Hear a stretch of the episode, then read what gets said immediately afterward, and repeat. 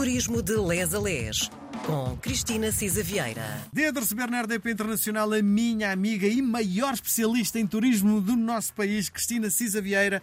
Para além, enfim, daquilo que aprendemos do ponto de vista do turismo, é também uma lição de história. E é por aí que vamos. E antes de entrarmos na história das termas em Portugal, Cristina, a, a coisa boa de, de, se fazer férias em termas é que não, não temos que estar à espera de bom tempo ou de mau tempo. Eh, podemos ir em qualquer altura do ano, é boa, não é? Eh, e a pergunta que lhe faço é: quando se fala em termas, qual é a época alta, qual é a época baixa?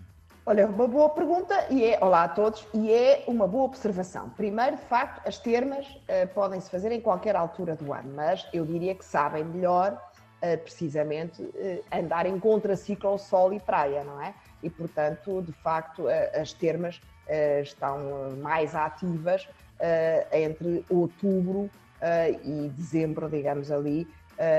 eu acho que fecham ali durante um determinado período de tempo, pelo menos umas que eu conheço melhor, digamos assim. e depois estão sempre em contínuo, mas há ali épocas mais, enfim, Uh, junho também. Uh, eu lembro-me que a minha avó ia em julho uh, com, a, com, a, minha mãe e com, com os meus tios, mas eu acho que estão sempre em contínuo. Não sei qual é que será a melhor altura. De facto, há uma prática agora diferente da antiguidade, porque como nós falámos da última vez, as termas eram, faziam parte do cotidiano da vida romana, não é? hoje em dia, uma pessoa ir às termas é ir de férias e estar durante um determinado período a fazer tratamento termal, e há vários, tipos de doenças respiratórias, do foro vascular, também para a pele, eh, para o sistema eh, eh, gástrico, e portanto está-se durante mais tempo, digamos assim.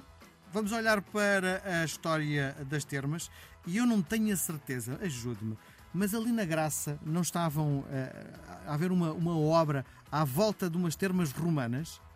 Na Graça, Sim, em, Lisboa. em Lisboa. Tenho que procurar, não tenho a certeza. Eu, a última que eu vi, que é espetacular, Ainda Há umas em Braga, lá. não é?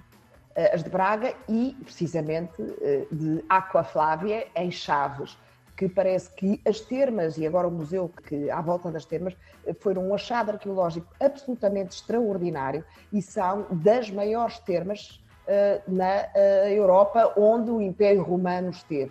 Aliás, a origem do nome Chaves é esta, não é? Aqua Flávia, Flávia porque o imperador romano da família Flaviana, creio que era este o nome, quando falarmos das termas em Portugal falaríamos nisso, uh, essa de facto é, uh, foi a última grande descoberta.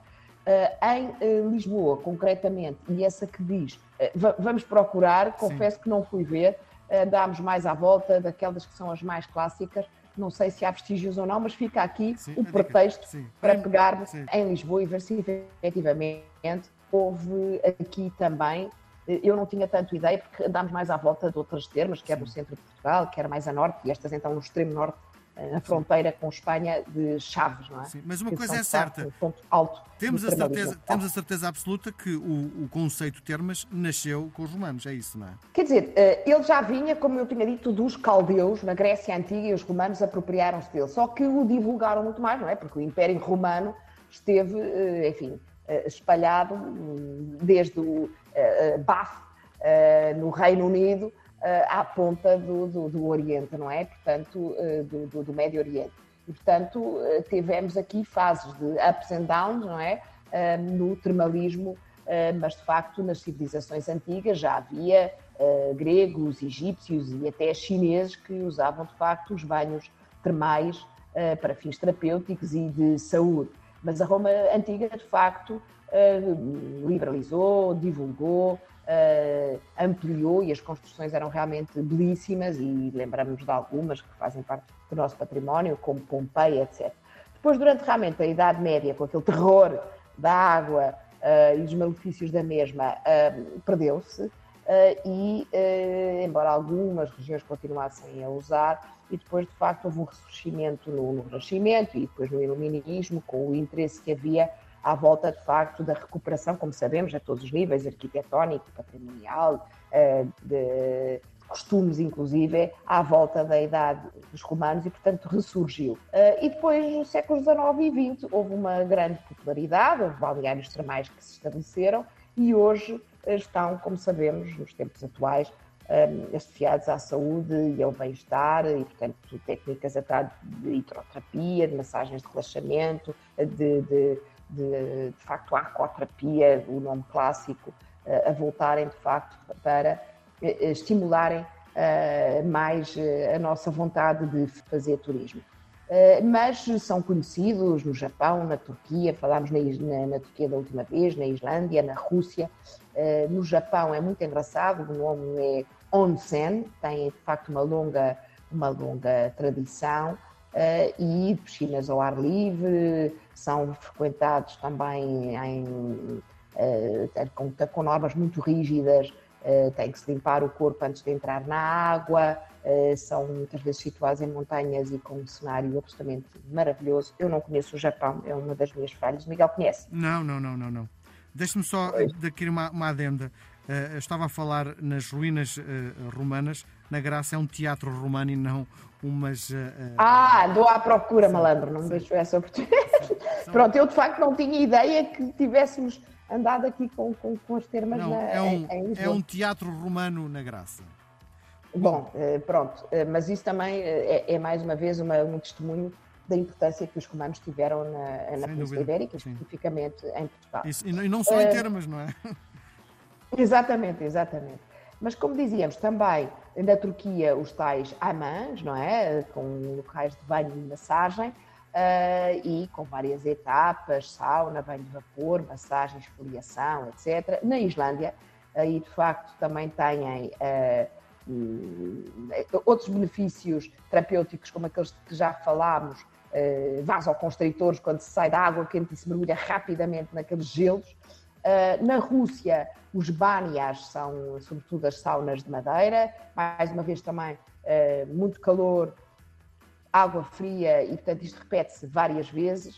Uh, e em Portugal, pronto, depois falaríamos nisto também, banhos terapêuticos, lamas medicinais, em todo o continente e também na, na sobretudo nos Açores, aproveitando as virtudes e as origens uh, vulcânicas de, de, alguns espaços absolutamente extraordinários.